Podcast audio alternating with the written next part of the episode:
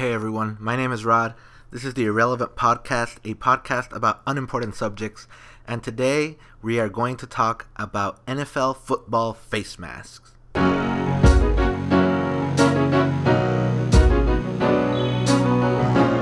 be a long time before you ever see me again, It won't me hold my head in shame, so I hold it more and hold it head in vain. Come for someone on the fence, say I'm insane. I psyched them a long time, but long time. And David's son told me put down the drink, dog. I got a link sauce in the for the pink, dog. I guess Sunday and I feel it up and head off. So it's September in America, and that means one thing. The NFL is back on TV. As the time of recording this, week one has just finished, or actually it's about to finish. We're in the last game. And, I really like football. I've been watching football since I was a kid. I'm really, really into the NFL, kind of into college. Being from Texas, I'm kind of into high school football as well. But one of the aspects of the NFL that I've really enjoyed throughout the years is the uniforms, and especially the helmets. And one of the aspects of the helmets that I've enjoyed even most are the face masks. The helmet, more than anything else on the football uniform, is really what transforms a man into, something larger than what he actually is. And the face mask in particular has a big part of that. I don't know if you've ever seen football players from the old-timey days, but when they're wearing those leather helmets, and to be frank, they kind of look dopey. There's a very famous picture of this guy doing some football helmet testing with the leather variety, and he's, jumping almost parallel to the floor, perpendicular to the wall, mashing his head into it, and that kind of looks dumb. Honestly, without the face mask, the football helmet kind of looks weird, at least in my opinion. So how did the face mask come about? Like I said earlier, there was, for the start of the football history, players played with leather helmets, and even back then, face masks started to come about. There was little nose guards or things that guys would wear whenever they would get injured, and there was one in particular called the executioner style mask, and I'm going to put a picture of it up on the site, but pretty much what the executioner style mask is it's another leather part that kind of covers like a T and then around the face, kind of looks like a hybrid between a luchador and a old-timey football player, and it just looks scary and weird, and I can't imagine some Yale guy running at me with that. It looks terrifying. And that was pretty much what face masks were back then, up until the 50s. So in the 50s, the NFL players started wearing plastic helmets or composite material helmets. And in particular, in a game in 1953, the 49ers were playing the Browns. And right before the first half ended, 49ers linebacker Art McAuliffe had a late hit on the Browns QB, Otto Graham. This resulted in Otto Graham busting up his jaw, really nasty, and needing 15 stitches. The craziest part about this story is that Otto Graham came back into the game. He wanted to come back into the game. I'm sure, as you guys know, football is a very violent sport, but even in these old-timey days, it was way more violent than what it is right now, and it was regarded as a tough sport, and it's not unnatural for a guy to get 15 stitches and want to come back in, something that today wouldn't really happen. Anyway, Otto Graham played for the Browns, and the coach of the Browns, or the founder of the Browns, is a man by the name of Paul Brown. Now, if you know anything about football, you know Paul Brown. He's a giant in the world of football, and here's another one of his great contributions to the game. During halftime, Paul Brown worked with equipment manager Leo Murphy, and he quickly came up with a device that would offer protection to Graham's mouth and allow him to finish the game. What this was pretty much a piece of lucite, or acrylic clear plastic, kind of looks like plexiglass, and it was thick. It was like an arch. It went around the bottom of the helmet. It would block his chin, where he has his stitches and his blood flowing out, and he put that on the helmet. And Otto Graham was able to finish the game. He completed 9 of 10 passes, and the Browns won the game. He was also, this was the first time that a permanent face mask was used on a helmet. After that, Paul Brown got together again with Riddell, the manufacturers of helmets. To this day, they still make the majority of the helmets in the NFL, and they made a lucite mask, and the Browns used it for the 1953 season. Now, the weird part about this is that, that material, that acrylic, would shatter in the cold. And, I mean, these guys were playing in Cleveland, you know, not exactly Florida or a warm weather city. So I imagine these things were shattering a lot. So at the end of the season, Paul Brown went to Riddell, and he had a requirement for a helmet or for a face mask. And I quote, he said, "Give me something that will fit across the front of a helmet and will be about as big as my little finger with tensile strength. I want it so it can withstand a stray foot or a deliberately thrown fist or elbow and take away the inclination to punch someone.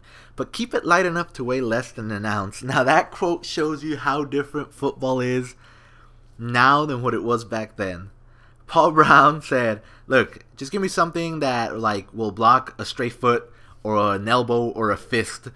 If we see any of that on the field right now, it results in a suspension, it results in national outcry, it results on parents complaining and Republican president and Democratic presidential candidates complaining about it on national TV. But here in 1953, this was football. There was stray foots, there was deliberately thrown fists or elbows, so naturally Paul Brown wanted to protect his players. So he went to the helmet company and said, "Give me something that will prevent that from happening or prevent that from hurting my players too much." So based on that description, Riddell came up with a single gray bar made of rubber and plastic, and it was called the BT5 face mask.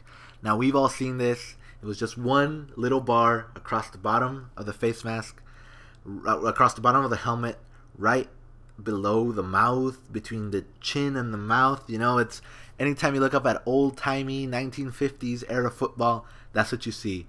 That is the BT5 face mask, and that was the first helmet with a modern face mask, the BT5. Soon, Paul Brown mandated that all his players wear that, and the Browns were the first, but many other teams followed. So how did face masks change the game? You know, the NFL made helmets mandatory in 1943, and in 1955, they did the same thing for face masks on helmet. Not only that, but with the face mask came the face mask penalty.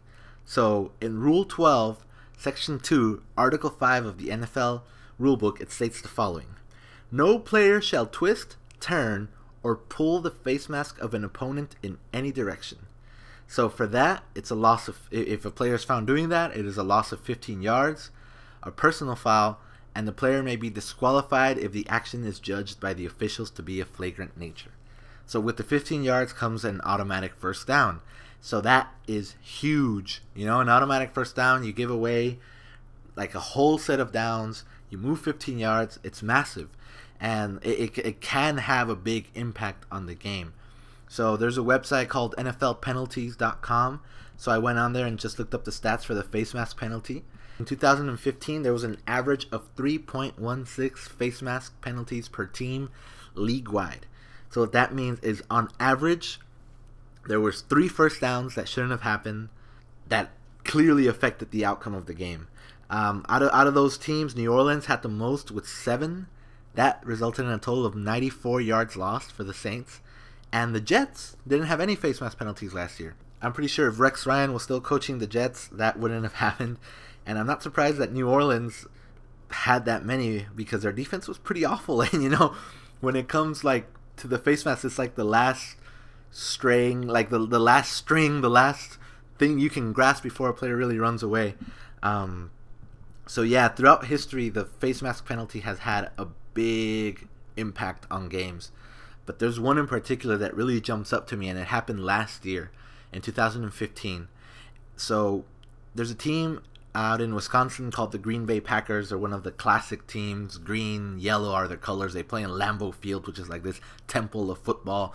They play up in Green Bay, Wisconsin, which has nothing else going on for it except for football. It's a football place. It's a football town. It's a football team, you know, and their quarterback, Aaron Rodgers, is one of the best in the league, and he has been for a long time. And last year was an especially good year for him because he had 2 big Hail Marys throughout the season. One came in the playoffs and one came in the regular season. And the one that came in the regular season is the one that I want to focus on. That happened against the Detroit Lions. And it actually happened after a face mask penalty. So the Packers were given an untimed down after Detroit defensive end Devin Taylor was called for grabbing Aaron Rodgers' face mask on a tackle on what would have been the last play of the game. So The Lions, which, you know, are one of the all-time worst teams in the league, I'm sorry, Detroit, were playing the Packers, and they were winning. Comes down to the last play, and this defensive end, Devin Taylor, stretches out his hand, kind of hooks his thumb on Aaron Rodgers' face mask, and he gets called for a face mask penalty. That results in an untimed down, a first down, and Aaron Rodgers tosses the ball 61 yards into the end zone in a Hail Mary. The Packers catch the ball, touchdown, Green Bay wins, all because of a face mask penalty. Now, the thing is, there's been so much scrutiny on this play. People say that it wasn't a touch. People say that he didn't pull. The rule states that he has to pull or twist deliberately, and it really doesn't look like it. But the point is, that is one instance in which the face mask has changed the game or had a role in changing things, all because of this first little strip of plastic that Paul Brown put on his quarterback that had a busted up face. And we're still, like, just because of how it's changed the game, we're still dealing with that. Another big part of face masks is they just look cool. I mean, that's mainly the big thing that I first noticed about them. This leads to another rule that the NFL put in place. Coming into the 2014 season, the NFL banned custom face masks or overbuilt face masks. Now, I'm going to put a picture of these on the site, but these face masks were really, really cool looking. You know, it looked like you had a grate of metal in your face, and most of these guys wore them with visors, so it looked even more intimidating. And, you know, football is an intimidating thing. It's a vicious thing. It comes from a history of, you know, guys getting busted up and getting sewn up and refusing to not play, you know. And now these face masks were outlawed going into the 2014 because the NFL cited that they were dangerous. The face mask threw off the balance of the helmet and made it so that it wouldn't be as good at protecting from collision. In any case, the only way that you could wear one of these special overbuilt face masks was if you had a medical need for them. And one of the players that did was this guy called Chris Canty. He was a defensive tackle for the Ravens, also played for the Cowboys a little bit. He got in a bar fight once, had a beer bottle in his eye, so his eye was very sensitive, so he needed something that would protect him from getting his eye gouged out, and that's the only reason why he was allowed to play with it. But yeah, in 2014, most of the cool face masks were outlawed by the NFL, continuing their tradition of being the no fun league in recent years. The last single bar face mask, the last guy that wore the BT5 style face mask, was a man by the name of Scott Player. He was a punter. Now, the single bar face mask was ruled illegal in 2004, but the players who wore it frequently were grandfathered in. And this was, you know, mainly kickers and punters who, you know, weren't really out on the field, weren't really hitting each other, and kind of needed or felt like they needed more vision and a lighter helmet or whatever. And on October 7, 2007, the single bar made its final appearance on an NFL field when Scott Player, who was the punter for the Browns at the time, punted 5 times against the Patriots. So after that was the last time that a single bar face mask was ever on the field. Scott Player tried to play again in the 2008 season, but he was released at training camp by the Patriots, and that was the last we ever saw of the single bar face mask. So there you have it. That's some irrelevant information on face masks. Hope you enjoyed it. Hope it gave you something to think about. Again, visit the website. You'll see some pictures there. Follow us on Twitter at IrrelevantPub, and we'll see you around for some more irrelevant information really soon.